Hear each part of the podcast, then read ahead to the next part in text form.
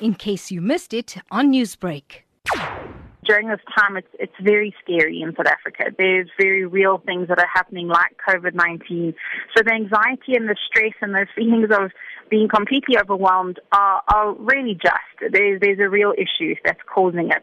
I think from what we've been seeing at SADAG over the last week through our call centers, obviously people's anxiety and stress trying to figure out what does this mean? How do, what do I do for social distancing, social isolation? Also, with that comes the fact that people stay at home and feel more lonely and even isolated and, and bored and all of these kinds of things can really play havoc with someone's anxiety or feelings of worried and stress. And I think these is what our counsellors are dealing with when they're getting these calls, especially over the weekend, from people who are now just really processing what this all means to them.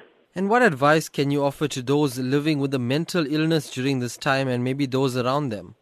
I think it's very important that anyone without a mental illness would still be feeling stressed and anxious and really worried as to what's going on, and that's really real and normal. I think anyone for a mental health issue, they would also be seeing that some of their symptoms might be getting worse. They might feel even more anxious or more depressed, especially through social distancing and social isolation.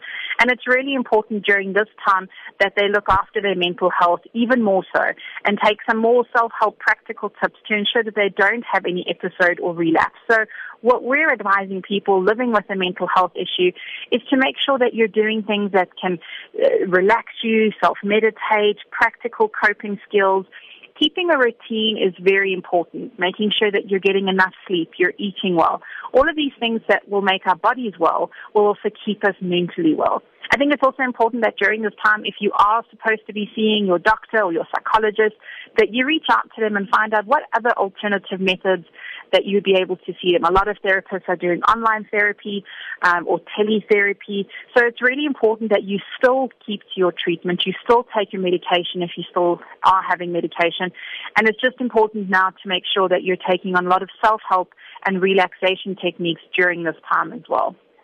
Talking about online therapy, Cassey, how would SADAG be doing this, uh, seeing as it is a time of social distancing and a lot of people are confining themselves to their homes? is we're still able to help people and connect with them through our telephone counseling. We do WhatsApp counseling, so you can chat live to a counselor via WhatsApp seven days a week. We also have a, an online chat through our Facebook Friday, which is happening this Friday, where people, wherever you are, at home, stuck at home on your couch, feeling stressed or worried, you can join the chat from 1 o'clock till 2 o'clock or again in the evening from 7 to 8 and speak to a psychiatrist for free live. And you can ask them any questions you have around your mental health, your medication, treatment, whatever you want, and get free expert advice without leaving your home. Newsbreak, Lotus FM, powered by SABC News.